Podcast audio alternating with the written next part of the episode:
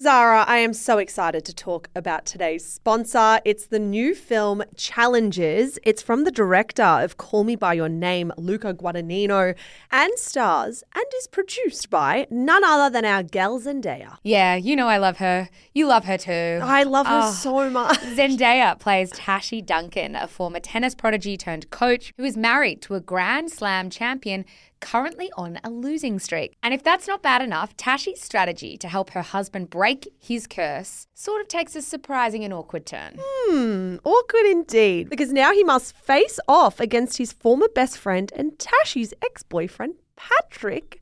Zara, the tensions are running high. I know. Tashi's someone who makes no apologies for her game on and off the court. It's her game, her rules, but with her past and present colliding, Tashi must face reality and ask herself, what will it cost to win? Challengers is the sexy drama that everyone's talking about, and it's definitely not one you want to miss. It's about passion, friendship, and what happens when your past comes back to challenge you. You can grab a ticket from Tuesday the twenty-sixth, so grab your friends and get excited. I will be grabbing you, and we are definitely going to be going to watch it. Oh, please. Thank you so much to Challengers for making this episode of Shameless possible. My legs are a bit squished. Yeah, we're streaming to you live from Zara's bedroom floor. I'm going to be cramping through this whole thing. I literally have pins and needles and we're about thirty seconds in. All right, stop complaining.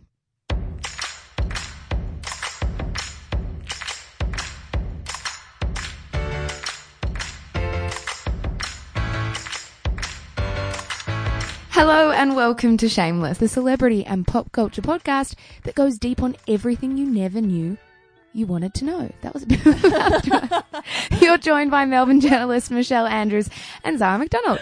Oh, a very special hello to our twelve uh, listeners from Saudi Arabia today.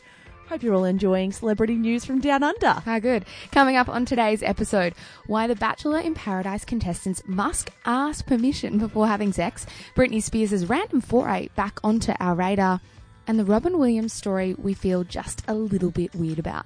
But first, Michelle, how is your week going? Um, uh, well, it's just started because it's Monday. Sorry, how was your week? How was my week? I've had, I've just been sneezing the entire time. Maybe I'm allergic to being twenty-four. Uh, here we go again. um, okay, there, there's that. I don't know if um, it's hay fever if I have a cold, but yeah, I've been sneezing the entire time. That's the only thing going on? Uh, basically, that's it. What about you? Um, no. No sneezing? How's your nostrils? Uh, no, not that much going on. To be honest, for someone, because I never really got into Married at First Sight, um, the fact that The Bachelor is coming back, Bachelor in Paradise is on, makes me feel like I can really get involved in something. Yeah, same. I, I watched a few Married at First Sight episodes and it was really juicy and really good. But this year I just could not dedicate so many hours of my life. I calculated every episode of Married at First Sight equaled about fifty hours. It was a full week of work that people dedicated to that show. Yeah, it's pretty insane, isn't it? Um, I mean, I think Bachelor in Paradise might only be once or twice a week, so I can get into that. How did you find last night's premiere? I actually really liked it. I didn't have high expectations going in because I've seen the U S version. It's a bit... Have you watched the U S version? Yeah, I have. I watched one season um, of the U S Bachelor in Paradise.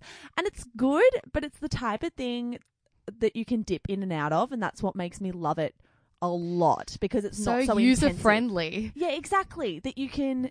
No, you don't really have to follow the storyline. It's not like Married at First Sight where you have to commit. If you're going to watch it, you have to commit and watch every episode. Otherwise, it's like, what the fuck is going on? But with Bachelor in Paradise, it's just so sugary. It's just so surface level and basic. It'll be interesting to me how Osha argues this one because it's pretty... I think you can argue with The Bachelor and The Bachelorette that some people are there for love, some people are there just for fame. But this one, it's a little bit harder to argue that they're there for love and not just a royal good time. Oh, my God. They're all there to get laid, to get a tan and to get Instagram followers. It's because they become irrelevant. It sounds terrible, but after a little bit, you become you are the most famous person in the country for about two weeks. And then people slowly forget who you are. So it's maybe it's relevance deprivation syndrome getting them all on there. You know, my favourite thing as well is when the Bachelor and Bachelorette seasons are on, for those few weeks, all the contestants are out every weekend, like Friday, Saturday, Sunday. At We're from Melbourne, obviously. So Melbourne's biggest nightclubs or bars. And you see them every night of the weekend because it's like they're really trying to clutch on to that. You would though. But what I found really funny about the Bachelor in Paradise is they all arrive and it's not like, hi, nice to meet you, hi, nice to meet you. It's, oh, nice to see you. Yeah. And then you realise half of them actually haven't met. They've just been talking on Instagram. So I think technically they should be saying nice to meet you because you haven't met. You've only been Instagram DMing. My absolute highlight of last night's episode was when Blake said, so I'm guessing a lot of guys slid into your D Ms. And my mum looked at me to be like, the what now? I mean, that, I don't think we can use that like publicly. That's a very colloquial term. But he's slid he's, into your D Ms. Speaking of Blake, though, I saw a really interesting tweet last night about Blake. Um, we were shamelessly live tweeting Bachelor in Paradise last night. And I saw a really interesting tweet about Blake where a few months ago he was in the news. I think it was about revenge porn with Jen Hawk. There's some ugly stories going on around him. Then pulls into question why, with all of the past Bachelor contestants, you bring him, Channel ten? Yeah, he's a bit of a dick. I don't think... But it's not just a dick. I think there's some really questionable stuff going on there, and it's, if these are the kinds of people... Well, he's a dick to the nth degree. He's well, actually yeah. a bad guy based on what he's done. I'm sure he can redeem himself if he wants to go... But I think it's just really important for a lot of people to keep in mind um, that yeah. there are these really murky allegations going on behind the scenes. And to, as long as we don't celebrate him hugely and we keep reminding ourselves of that, that's really important. Um, and speaking of what people need to remind themselves of, uh, we were speaking last night about the fact that there will be sex on this show. Well, I hope there is. I've been hanging out for sex on The Bachelor for ages. They all have their own little huts, so I'm sure they will. Yeah, they absolutely will. But there's gonna ha- there's actually really tight rules around um, them actually sleeping together on this show, and that all stems back to the U S Bachelor. Well, so Lorena gave an interview last week, I think it was with Channel nine's The Fix, which is their celebrity um, dedicated website. And she said that it was really interesting. They had to basically ask permission before having sex. So every single time they wanted to have sex, the producers would come in and make sure they were all consenting, ask, are you consenting now? Are you consenting later? Are you consenting to this entire, you know, thing? And they would ask that time and time and time again. And you're right. It does come back to the fact on the U S Bachelor in Paradise last year. Some of you, I don't know, might remember there were huge sexual assault allegations going on because yeah. one of the contestants, I think it was Corinne. Yeah, a producer flagged that they thought Corinne was too intoxicated to consent. Yeah, and the interesting part, of course, is everything's caught on camera. So you can see how intoxicated she was. Um, she claims she has no recollection of the entire exchange. Mm. It was all really, really messy. The production had to stop, you know, cease yeah, production. Yeah, they completely stopped, yeah. Um, well, it's, yeah, it's just the type of thing, I guess, where they've got to be really on top of it. I think um, Love Island in the U K, it's very similar to Bachelor in Paradise, but basically you don't know the contestants. It's almost like Big Brother crossed with Bachelor in Paradise, I guess. And before they have sex, they have to talk to a producer about it, give their consent, and they have to use a condom. So if you're not using a condom, you get one strike, and if you get two strikes, you're is off that, the show. Is that public on the show? Like, oh, he didn't use a condom, uh, he got one I think strike? Contestants were speaking about it when they got eliminated because there is a lot of sex on that show, and basically they don't want there to be a baby or an unwanted pregnancy. It strikes me as odd then that the same measures wouldn't be taken in Bachelor in Paradise. You Well, maybe, yeah, it's really interesting. I mean, there probably should have been, definitely yeah, should have been from the get-go. And this is where they've got themselves into a heap of trouble. And so I think it'll be interesting for us watching to see if we can glean any of that stuff as as viewers. I'm just so fascinated who will have sex and how much of the sex we will see. Will it be like Geordie Shore style sex under the doona, or will it be Bachelor U S style sex where they just kind of play you a bit of the noise yeah, and, then and show the you door. the outside of the door? I'm sure that will be it. Do you reckon? Yeah. No under the doona nah, action? Nah. Too early. It'll be... seven thirty is too early. It's also well on brand to just show the door and, and a weird, like, slipper mic under the door. Really heavy breathing. Yeah. Okay. Well, I look forward to this next week. Before we move on, who will be the first to have sex? Um, what couple? Davey? Is that Davey, too obvious? I'm going to go Davey and Florence. Yeah. I. Oh, that's what they're telling us it will be, so maybe it won't be. Maybe it but will be like other... Florence and Jake because they've already had sex. Ugh.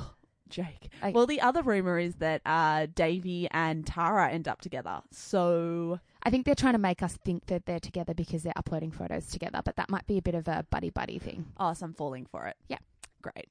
Let's um pick this up next week, shall we? Let's do it.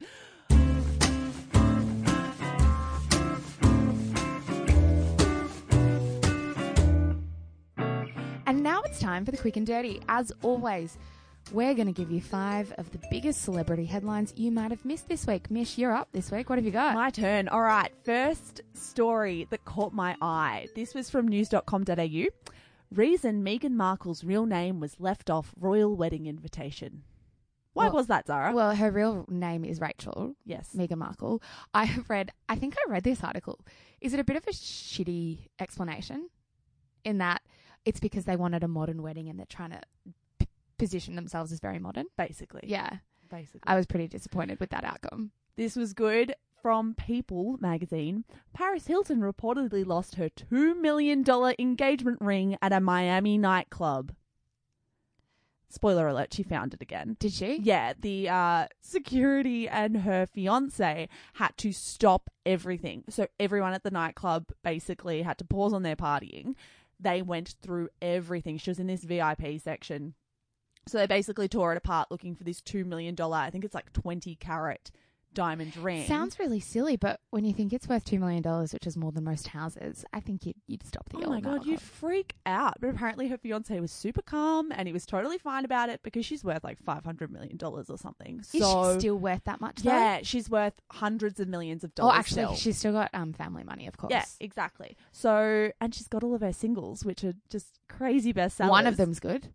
What, what single was I'm ever gonna, good? I'm not going to sing it now, but the one about the stars. That was... Okay, onwards. You're outrageous.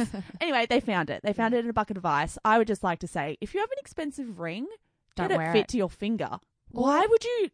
Apparently she was dancing and it just flung off. How does that happen? Oh, no, you want that like well sewn to your finger. God, yeah. You want it embedded in your yeah. skin. Uh, third story, this is from two Fab, which I didn't even know that was a thing, but okay. two Fab reported that Drew so Barrymore... So this is a fake story? No, it's it was recorded, so we know it's legit. Drew Barrymore avoids eating turkey testicles by name-dropping least talented co-star as Jake Gyllenhaal. Oh, I love Jake, so I'm disappointed by that. Yes, this was on uh, that, I think it's like Eat... Spill Your Guts or Fill Your Guts with James Corden on yeah, the Late Late Show. Yeah. So basically he said, you either tell me who your least talented co-star is or you eat testicles. And she named Jake Gyllenhaal. Okay. Also, why why go on that show in the first place? Well, P R. She's yeah, I got know. There are a million sell. late night shows. Go on another. Go on the karaoke. I'd go in car- karaoke with James Corden. She had to drink bird saliva. Instead of answering... Oh, it was another question, no. but she'd already drunk bird saliva, so I think it's kind of understandable that she'd want to pass on the Fair enough. turkey testicles. But yeah, I'm sure she's fine. She then went on a red carpet and bought a I Love Jake Gyllenhaal poster with her, so in all the red carpet photos, she's standing there with a this sign. This is probably part of the grand plan then. We're probably the suckers. No, I think it was just, she's just funny. Drew Barrymore has she a sense is of funny. humor. She is funny. She also made news this week, just quickly. I'll sneak another headline in. Here we go. Because someone came up to her on the street and said, are you expecting another baby? And she said, nope, just fat. Um, I love her. She's good. I love her so much. All right, this is from Mamma Mia. Because he's the ultimate cliche, Trump Junior's wife, Vanessa, discovered his infidelity while he was in the shower. This story is bizarre because this infidelity is dated back to two thousand eleven and two thousand twelve. Yeah. We're in two thousand eighteen. Yeah. Well, they've just gotten divorced now, but apparently mm. what happened was Trump Junior was on Celebrity Apprentice with his dad and his sister, and he had an affair with Audrey O'Day, I think her name is. She was a former contestant, right? Former contestant, yeah. Um... I'm not, I think she's a singer. I just think it's... Oh, she must be a celebrity if it was Celebrity Apprentice. I just think it's odd that although they're getting divorced now, every single reason we're told for the divorce is dated back to two thousand eleven and two thousand twelve. Or that's really the only concrete yeah, cheating scandal we have. True. I just love that he got caught while he's in the shower because I feel like that's every douchebag husband in the world goes to the shower, wife checks his phone, yeah. and he's sexting some so true. other woman. All right, and my last headline was from Sydney Morning Herald. Richard Wilkins issues grovelling apology to Dua Lipa. Oh, this was so good. This was so good. I think Dua Lipa, like, takes no prisoners. She seems like she takes no bullshit. Yeah, so and she only really came on the scene in the last she only came couple into, of months, well, year, like last year, maybe. To be honest, she only came into my radar a couple of months ago, but I assume she'd been, I'm pretty late to the party on music. So Dua Lipa, obviously, well-known singer, supporting Bruno Bar- Mars. Bruno Br- Bars. Bruno Bars. Tell you what, it would have been a catchy stage name. Um, while he was uh, touring Australia. Yeah, she's a big deal, and her songs are actually legitimately good. I'm not the I'm like not them, the authority of what makes good music. She had to cancel a lot of her supporting acts because of getting her tonsils, wisdom, wisdom teeth. teeth. Wisdom anyway, teeth. There was uh, Richard Wilkins played a clip um, on the Today Show last week of her on Jimmy Kimmel, and did he tweet it, or maybe he said it publicly on the T V show, saying, "Oh, how sick must she be if she can be on Jimmy Kimmel?" And so she roasted him, saying, what, you think this was live? Yeah. This was recorded so long ago. It was recorded in February. So he basically made the implication that she cared more about her U S fans than her Australian fans, and she didn't take too kindly to that, and then he had to apologise. Dickie might be losing his touch. Oh, Dickie. Dickie, Dickie, Dickie. We spoke. This is two weeks in a row. We spoke about oh, Richard Wilkins. Okay, okay, I'm gonna I'm gonna find a way to slip him in next week. He said sorry. I think on a uh, later episode last week of the Today Show, he put sorry on his ass. Oh, because she said you're speaking out of your ass. Fair enough. So he wrote sorry on it. Oh, well played, Haggard. Morning so, television. He's so he's so witty, that Dickie. That's all for the quick and dirty this week. That is all for the quick and dirty this week. I personally believe that U S Americans are unable to do so, because uh, some people out there in our nation don't have that, and uh, I believe that our ed- education, like such as in South Africa and uh, the Iraq, everywhere like such as, and I believe that they should, uh, our education over here in the U S should help the U S or, or should help South Africa and should help the Iraq and the Asian countries. Britney Spears was making headlines this week for two reasons. Not only did the thirty-six-year-old pop star sign on to be the new face of Kenzo's collection, she's back in the news for a child support dispute with her ex-husband, Kevin Federline. I forgot all about K-Fed. K-Fed. So did I. K-Fed's back. In the twenty years we've known Britney, how has she managed to stay relevant? Zara McDonald. Great question. I Britney has not been on my radar in a very, very long time. Mm. I would say between five and ten years, which is half my life. Even, yeah, since Circus came out, I feel like yeah. she's kind of not been. Or that um song with Will.i.am. Well, and what I only just realised recently um, is that she has been performing in Las Vegas mm-hmm. um, for the last two years. I only found this out recently when Los, when Los, when Lady Gaga was announced to um, have a Las Vegas residency, which is basically just like they perform a heap of shows over the course of, what, two years in Las Vegas? Yeah, this is going to make me sound so millennial. I had no idea what a residency no, was. No, me either. Um, but I didn't realise how much money they make from oh, doing it's it. Huge. Like hundreds of thousands of dollars a show. So that's yeah. where Britney's been. She's been in Las Vegas performing. Earning four hundred seventy-five thousand dollars every show she, she does. Which is insane. I guess I just assumed she probably didn't need to make any more money, that she was probably just living off the money that she had made well earlier. I guess she would have lost a lot of the money that she made earlier. Her dad, Jamie, is still the uh, legal guardian yes. of her financial and legal affairs. And that happened after her breakdown, breakdown, right? I think what we all forget, I mean, the reason she's been in the news this week is twofold, like I said. So she's in there for the parental dispute with Kevin Federline. I had no idea that K-Fed is still the full guardian, full uh, – he still has full custody yeah. of their two children. So you deep dived this a little bit this week, right? Yeah, I did. So I guess what I was looking back at is uh, Britney's history. I guess when it was two thousand seven, two thousand eight and she was having her breakdown, I was quite young and so were you. It's ten years ago. We were just teenagers. And I'd grown up absolutely adoring Britney, but I had no idea how messy her breakdown got. This wasn't just a child star who fell. She was a child star who absolutely plummeted. So she had drug addiction problems. Has she admitted that? Uh, she was a court basically mandated that she had to go to um, rehab and do drug tests. So to yeah. have her kids, she had to do regular drug tests, and she didn't submit the vast majority of them. But I had no idea that she had multiple allegations of child abuse and neglect against her two children. I think their names are Jaden James and Sean. So now they're eleven and twelve. This was all playing out when they were babies and toddlers. But um, are these allegations coming from K-Fed? No, these allegations were coming from the Department of Child and Family Services. So Ooh, these were people gosh. who were coming into the home and observing that she was not fit to be a parent. And this was around the time, this was after the umbrella incident, which everyone knows, the green umbrella paparazzi car incident. I had no idea just how messy and complicated this all got at the worst time of her life, which makes me so fascinated as to how she's kind of orchestrated this rise up again, this very gentle, uh, steady rise from...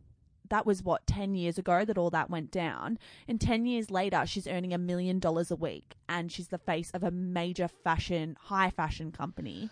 Well, that's what I want to get to in a second, the Kenzo stuff, because when you paint the picture, I think, of the breakdown of her marriage with Kevin Federline and everything that's happened since then, it is very surprising that she's got herself to a place where she can be signed on to such a high fashion label. Um, I when I deep dived their marriage with Kevin Federline, it felt like one of those relationships that moves so fast that the, the breakdown can only be, lack of, for lack of a better word, a bit heinous. Like, mm. it fell apart very quickly. There's a great quote from Kevin, which was, "Our life was running at one hundred fifty thousand miles per hour. I soaked up as much of the lifestyle as I could." This is him to Us Weekly two years ago or three years ago. "I'd walk into a club and get a table worth fifteen thousand dollars a night and unlimited free drinking. To not have to worry about making my next car payment felt like a huge weight lifted off my soul, but everything got so crazy." As much as we talk about her being the one that fell apart and things like that, I think he he doesn't come out of this scot-free either. Uh, he, I think the picture that I gleaned from reading a lot about him, about his relationship with Britney, about the breakdown, was that um, he was a backup dancer. Mm-hmm. So he entered into her lifestyle. He didn't have the same lifestyle as her before they got together. It might have been crazy because you're on that circuit. And the way they got together was crazy in itself. He had a, he had already gotten his girlfriend pregnant, or yes. his fiance, I think, at the time. And while she was pregnant, he ran off with Britney. And didn't she have another kid with him too? Yes. Yeah. So he's got, at the moment, he's a father of six. So he's got a wife now who's got two kids with. He's got two kids with Britney, and he's got two kids with his first fiance, who he left Britney for. Sorry, continue. I just find that so interesting. No, no, I agree with you. I appreciate the uh, butt-in because that's I'm a Britney expert now. That's an interesting fact. Um, what I think is interesting this week is he they are both in the news is because he's demanding more child support. So he gets paid, what, twenty grand a month for those two kids? Yeah, twenty K a month in child support. And basically he's saying that because of Britney's swelling wealth, he deserves more because he wants to provide a lifestyle for his children that is similar between his mum and his dad. And they agreed on twenty thousand dollars, I think, dating back to two thousand eight. I actually think it was in their prenup. Really? Yeah. So they had a really, um, I think they had a pretty watertight prenup before they got married. Interesting. Um, and I think this comes back to this, to that. What is weird, what I'm really conflicted by is twenty grand a month for two kids. A lot of money for for most people. Mm. Um, it's not that much money when you consider how much she's earning every night. If you're earning a million dollars a week, I I don't know. I think Kevin Federline got a bit of a tough rap in the uh, news cycle this week. He comes across as a bit of a gold digger. I have to say, he does come across yeah, as a bit does, of a gold digger. That's why I'm conflicted. Is I don't really care. I guess he's been the sole carer. Britney does have her kids. From what I could glean, this is the other thing that's really tricky. There's not a lot of detail out there about exactly how they run their lives at the there's, moment. And there's also not one clear narrative, like one no. straight line narrative that I can, can get a picture of either, which is really confusing. Yeah. So basically what I could gather from the limited information out there is that Britney has those two boys on some weekends or on some holidays. It's basically interspersed with long blocks of time that Kevin Federline is the full-time dad, and that's how many tabloids describe him, as a full full-time father, while Britney is kind of the working mum who has a lot going on. She's got a very young boyfriend. He's only twenty-three or twenty-four. He's a model. And I don't think he is out of his mind to ask for more money. I guess it would be very difficult having two kids who are accustomed to getting whatever they want because their mum earns squillions of dollars every year. And for you to go, you know what, we need to change this arrangement because I don't have much money. I don't want to feel like the boys aren't provided for. They're about to go into high school, so there's also that added into it. They're going to be going to a very prestigious high school. As no, that's expect. fair, and I think kids obviously get more expensive as they get older. Um, what I think it's her- all very privileged and white. It's all very white bread. Of course. Still interesting. Yeah, it's so interesting. Well, this is the other thing but, that I... Oh, sorry. No, you're right. I was just going to say um, her argument in this, though, is that she's giving him this money and she can't track whether he's spending this money on his four other kids, which is a fair, I would say, fair concern if that was me. Yeah, fair concern. Fair concern. I guess I wouldn't really care if he is or isn't. You're earning a million dollars a week. So also, I think the other way to look at it is that these are your son's brothers or sisters. So although you don't have to directly help fund their lives, you want them to survive. Yeah, exactly. Starve. You want them to be thriving. Yeah. Uh, I guess another layer of this, which just makes it all so bizarre, is that we know when you deep dive into Britney's history, we know how dark and murky and messy it got. If you go to her Wikipedia page, the word umbrella and breakdown and mental illness Shaved do head. not feature. So it is very interesting. I don't know how large Britney's team is, but they have got their hands all over her Wikipedia page and all over a lot of what's on the internet. Her father plays a huge role in this. Yeah. So to the point where if you go on Britney's Wikipedia page, all of her breakdown, court proceedings, losing custody of her children, driving under the influence, uh, driving without a license, attacking paparazzi. She ran over a paparazzo's foot. She attacked one with an umbrella. Sorry, it's not funny. So many things. So, so, so, so many things culminated in her losing custody of her children in two thousand seven, two thousand eight. However, on her Wikipedia page, it's very, very brief. For such a long Wikipedia page, it mentions her going to rehab, and it then very quickly turns everything into how positive her career was during this time, how many albums she sold, how many tours she went on. It is incredible considering how terrible her life was at that point that there is no detail about it. And I think, to be honest, that's exactly how it should be. Like, you can, I think we can know that she has had problems in the past with Uh, drugs. We can know that she had a breakdown of her marriage. We can know that she might have child abuse. Well, I didn't know she had child abuse. No, but I don't think I don't think that's our right to know that stuff. I truly don't. I think there's only so much private information that we should know, truly. And I think that we saw those pictures of her when she had the umbrella. We saw the pictures when she had shaved her head, when she was getting out of the car without with no underwear on. All of that stuff, we saw that. We don't need to be told that it happened, and we don't need to keep throwing it in her face. Like, as long as we know, and I think in terms of that Wikipedia page, we can know that she had an addiction. We can know that she went to rehab, but we don't need to know the nitty-gritty. We were there. We saw it. I don't think it needs to be in the public domain all the time, like a really bad shadow in her wake. Yeah, not at all. I just think it's really fascinating to look at the machinations behind a celebrity and how uh, s- strictly their lives are policed and their P R is policed and their brand is policed. But that's what makes the Kenzo partnership yeah, so interesting to me, because I don't see it as a neat connection. If she was modeling for, um, oh, what was that what old would you say brand? It? That old brand where it was like John Paul, no. I can't remember, the hats and stuff that was all... Oh, Von Dutch. If she was modelling for Von Dutch, it would have made sense to me. I don't know if Von Dutch is still a label. I don't even know if that's still a thing. I do remember Von Dutch, though, back in the day when I was about twelve. And I guess uh, Kenzo described it as she's the queen of denim. So they want her on board because there's a lot of denim in their collection and she's the queen of denim. It just struck me as a bit weird. It, it did strike... Okay, at the start, it struck me as surprising for sure, because I think when these high fashion brands choose an ambassador, they have a pool of squeaky clean models and celebrities that they can choose from um, to tie their brand really neatly with. When I dug into a little bit more, it made a lot of sense when you think about how um, the fashion industry is at the moment. So I think... to give context, we should give the quotes from um, Kenzo's creative director.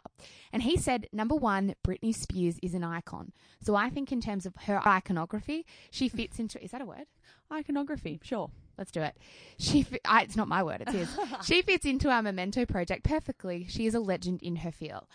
I think that in many ways, growing up, she is also synonymous with denim with me. With her and Justin Timberlake came out... When her and Justin Timberlake, sorry, came out in their denim outfits... That is like an iconic look. that is like an iconic look. But it's kind of iconic for all the wrong reasons. No, okay, but this is this is all about how they're branding their new collection, right? So when I thought about this straight away, I thought everything we know about Britney is everything to do with the nineties. Like Britney, when she peaked, was early two thousands, late nineties, and it's all of yeah. I think every, it was nineteen ninety-nine when was her absolute burst out into the and scene. Every single iconic look we remember of her is from that time. As we've spoken about a lot, I think as if you've read much um, about fashion or if you've been interested in fashion, we know that the nineties are coming back hugely at the moment. Every single, I think, part of the nineties is coming back, whether it be how we do our hair or how we dress ourselves or shoes and platform shoes and things like that. They're clearly trying to nod to the nineties. They're tapping out, into that. Not, pulling out the most iconic nineties person they possibly can, putting them in their campaign and saying this is the kind of this is the kind of collection that we're releasing this year. Yeah, and they're and definitely trying to, to they're definitely trying to encapsulate who Britney was at that time as well. I mean, they've got her in crop tops and kind of denim booty shorts, and they're really tapping into that belly button piercing, American sweetheart. But I love that. And I I don't follow Kenzo's collections very closely, but now that, that I know, A, that they've got Britney, B, that it's made news, I can make a really strong connection between who their ambassador is and what their con- collection will look like and what they're trying to brand themselves as this year. And I think that's really clever. Unexpected. I don't know if I'd go clever, but I think sure. It's really, really clever. Um, and the clothes hopefully will speak for themselves. So long as I think they must be confident that she is on the straight and narrow, and she must have been performing in Las Vegas for the last two years. That she's I think not it's gonna... even more. I think she's coming up to four years. Oh, my bad. I keep saying two. Yeah. So, hu- so then that's a huge amount of time to have stayed on the straight and narrow. I think they must be confident that she's not going to damage their brand in any way. And brand Britney has proven to be just formidable, I guess. If it can last twenty years, who knows how much longer we're going to be talking about her. She's the age of Kim Kardashian. So is she really? She's the age of Kim Kardashian. She's thirty-six. So, I mean, she's the similar age to a lot of the pop stars who are out there and at their prime. Beyonce, Kim Kardashian, Britney Spears. Who knows? Maybe she'll be around for another ten years, absolutely killing it and absolutely profiting off the brand that she made when she was sixteen years old. I've been around people and I've gotten the high off of it, and that is enough for me. I cannot, I can't do that. I don't do that. You talked about experimenting, partying. Cocaine? No, I never. They left the impression that at clubs that you tried cocaine? I've experimented in, in partying, but never that. I could never. This week, Robin Williams' Mork and Mindy co-star Pam Dawber claims she was repeatedly sexually harassed by the late comedian, telling the New York Times journalist Dave Itzkoff, "I had the grossest things done to me by him and I never took offense. I mean, I was flashed, humped, bumped, grabbed. I think he probably did it to a lot of people, but it was such fun." Headlines appeared across the web with many referencing the sexual harassment part of the story and not Dawber's insistence that she didn't have a problem with it. Mish, how are you feeling about this story? Um, I guess I get really frustrated when we force victimhood onto women. I always think that we should take sexual harassment allegations seriously, but this was never a sexual harassment allegation. This was her speaking in a biography that's going to be coming out about Robin Williams, speaking about her time with him on the show, and she never framed it as a sexual harassment So, and case. I just called it sexual harassment, and everybody is, but I don't know what other language to use. I don't apart think from... it is. I don't think it is, because I don't think you can make someone see... So what would you call it? I think it was her experience with him on the show. I she. I mean, we work herself. in the media. You know how tight a headline is when you're trying to put it in a, in yeah, a headline. Yeah, of course. What, but what use, the hell her do you... use her quote. Use her quote. She but said, "I had the grossest be... things done to me," but she was joking. You can tell. Of course. They were saying that she was laughing about it. She described it as so much fun. Mm. She said, "If you put it on paper, you'd be appalled, but somehow he had this guileless little thing that he would do. Those sparkly eyes. He'd look at you, really playful, like a puppy. All of a sudden, then he'd grab your tits and then run away. And somehow he'd get away with it." It was the seventies after all. So I don't know. I get so frustrated when we try to act like women should feel a certain way about something. And I have spoken to you about this in the week when it first came out, and we definitely disagree about this, I think. But I can imagine myself with friends or with men and similar things happening where they would have this playfulness and touch you or it all depends on the energy to me, and the way she described the energy between her and Robin Williams was like a brother and sister. And so I don't, I know that sounds so incestuous. Weird way to express your uh, affection. It sounds sure. incestuous, but I can imagine not being threatened by someone. Of course. I don't disagree with you. I say it's circumstantial for sure. I can imagine scenarios on paper with me and my friends, me and my male friends, that just wouldn't sound good on paper. I can uh, jokes we crack, things we say, ways we deal with each other. Like that, some of that stuff doesn't sound good on paper. Which brings me to, I think, the most important point about this, which a lot of people, I think, or has gone over the heads of a lot of people in this entire Me Too debate, because this is the, the conversations that we need to be having, is the nuance to it. But it, it's not about sex, it's not about the act, but it's about power. And so when a lot of people, when we're talking about the Robin Williams case, sure, there was the act of, in inverted commas, sex. So he would might have been grabbing her boob or walking around naked, but it's the power dynamic in that scenario that's the most important point. She felt fine. They were on an even... Even keel. Even keel. They were both stars of the show. She never felt threatened, and I think that's where we need to be really, really clear, because I think a lot of people... with these kinds of conversations, we run the risk of two things happening. A, some people calling us and saying that we have double standards, or B, other people saying that we're being hysterical, that if someone didn't feel threatened, then we shouldn't be, like you said, enforcing victimhood on it. So we need to be really careful about how we have these conversations. And I think it's when we point to power that we can be really clear. It's, it's all about the power, power dynamic. And I will be completely clear. I don't think someone would get away with this today. I just no. don't think it's worthwhile doing. But I think looking back, it's understandable to see how something like this would transpire and a dynamic like this would eventuate. But I don't think we should judge Robin Williams as a man and as a comedian based on this story, because there are no victims and there's no point creating a...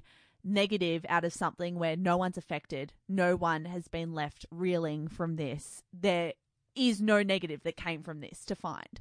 So I guess a lot of the uh, people on set, they spoke to a producer and they spoke to a director from Mork and Mindy, and they basically just said Robin Williams was all about shocking people, and he found comedy and humor in the surprise element of things he would do. So yeah, he would walk around naked just to see how people would react, and yeah, he would be incredibly playful, like Dawber said. Yeah, this I, is okay. This is and this is the other part where I find this feel really, really conflicted about how we talk about the story, because it's all well and good for us, and I, I believe firmly that there isn't an issue with this exchange, because she says there was no issue, and I take that as fact and run with it. But I have an issue with us looking at behaviour like this and saying as an absolute it's not a problem, because I think by saying that as an absolute it's not a problem, we're not giving the real nuance and the real details of the dynamics between Dawber and Williams, and we're almost giving permission for other men to look at a scenario and say, ah, oh, I'm sure she's fine with it. I'm sure our dynamic is one that works. I'm sure she doesn't feel threatened by me, where the power imbalance doesn't exist. And I don't want anyone to take that and say, I can assume that she's okay with it, so therefore I'm going to do it. So I think we need to have these conversations and say, like you said, it might have been fine then. We could never get away with it now, and probably don't take that bet. Yeah, and this is something with a million shades of grey, but I guess the victimhood that we've been talking about really reminds me of a similar case, which is that of Roman Polanski. So for those who don't know him, he's a very, very famous uh, movie maker, basically. He's a producer, and he, in nineteen seventy-seven, raped a thirteen-year-old. Her name's Samantha. She was drugged before the sexual assault took place. The, the facts itself are quite... Oh, it's harrowing. Insane. He basically uh, spiked her drink, and she was... For the record, he pled um, guilty. guilty. Yeah, so we can, this is yeah. this is legit. He did yeah. rape Samantha Geimer.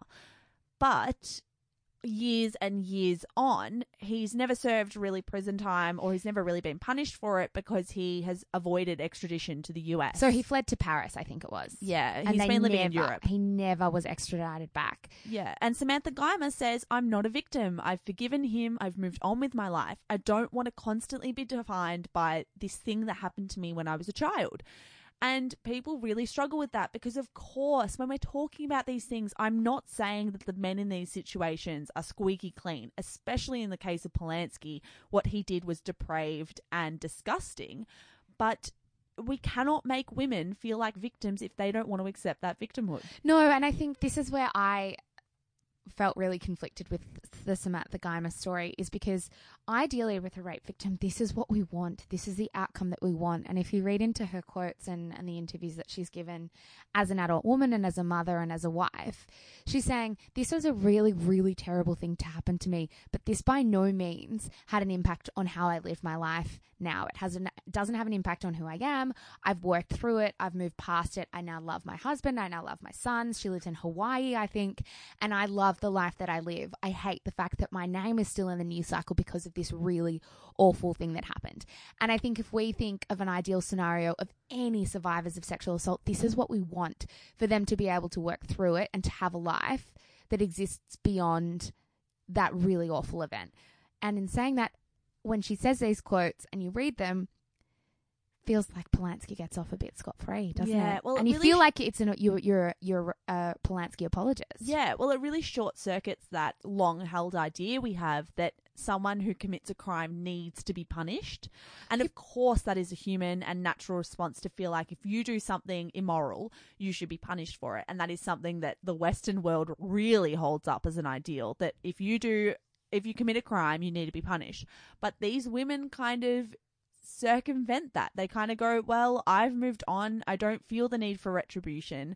I've established a wonderful life for myself and I don't need him to serve time for what he did, which is really interesting to look at. Well, I think she might have thought very differently back thirty-five years ago, thirty years ago, twenty years ago, ten years ago even, but this has been dragging on for so long that I kind of understand that she's just over it. Mm. In the case of Robin Williams and Pam Dawber, my issue much more with this is us publicly talking about it not being an issue. And it's tricky when someone's also passed away. So we're speaking about a man who's not with us anymore, who doesn't have the right of reply, who, well, it, it sounds ridiculous because why would he have to reply? Because no one's come out and said that he's offended them or upset them. I guess it's the media that's creating this dialogue and narrative around it. But because he is dead, it makes it more complicated. And people have come out and said we shouldn't talk about this because he is dead, which no, is difficult. That's stupid. Okay, firstly, that's bullshit because there's a biography coming out about him anyway. So we're going to be talking about him. And if you're going to have biographies written about you after you've died, there's going to be good stuff and there's probably going to be not so good stuff. Mm. Like, that's just the nature of life. I think to say that you have no right of reply is also a little bit wrong because you have family and you have friends who can talk on your behalf. There is nothing stopping the people around you from from having those conversations publicly. But I think if we start saying that we can't have these conversations about men because they're dead, or women um, because they're dead, sets a very dangerous precedent. I understand with the Robin Williams one, it's a really unique scenario in that the allegations on paper sound much worse than they are in reality. But I think we... Not stu- allegations. Well, they are. They're oh, well, oh, sorry, they're, they're facts. Sorry, the stories. You're right, the stories. She's not alleging anything. No, the stories that she said on paper yeah. are much worse than they are in reality. Sound sorry. But I still think we, I think it's a really, really positive thing that they're public, that we're talking about them. Because as much as we say we have to be careful about our language, I haven't seen too much outrage about Robin Williams about them. Yeah, and by all accounts, you can be a good guy and you can be respectful to women but have things in your past that we should be able to look at and examine. And I don't think anyone would look at this and say that Robin Williams was a misogynist or sexist. I think we can look at it with the gift of hindsight and think this probably wasn't okay, and even though there were no victims, this isn't acceptable in today's society.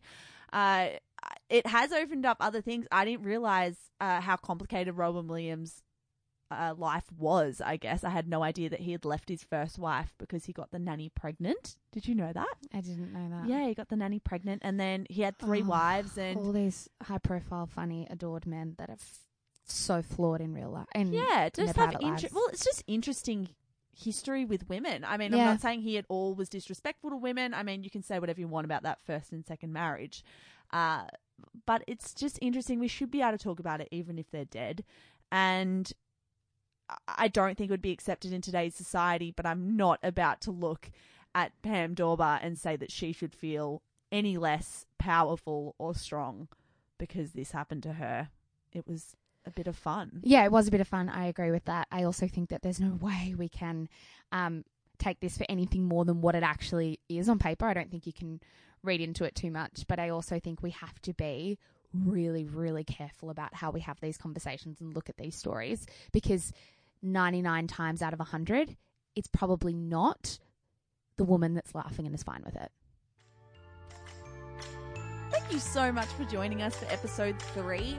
You can subscribe to Shameless in your podcast feed. We are an independent podcast, and the way other people find our show is for you to either tell them about it or tell iTunes about it.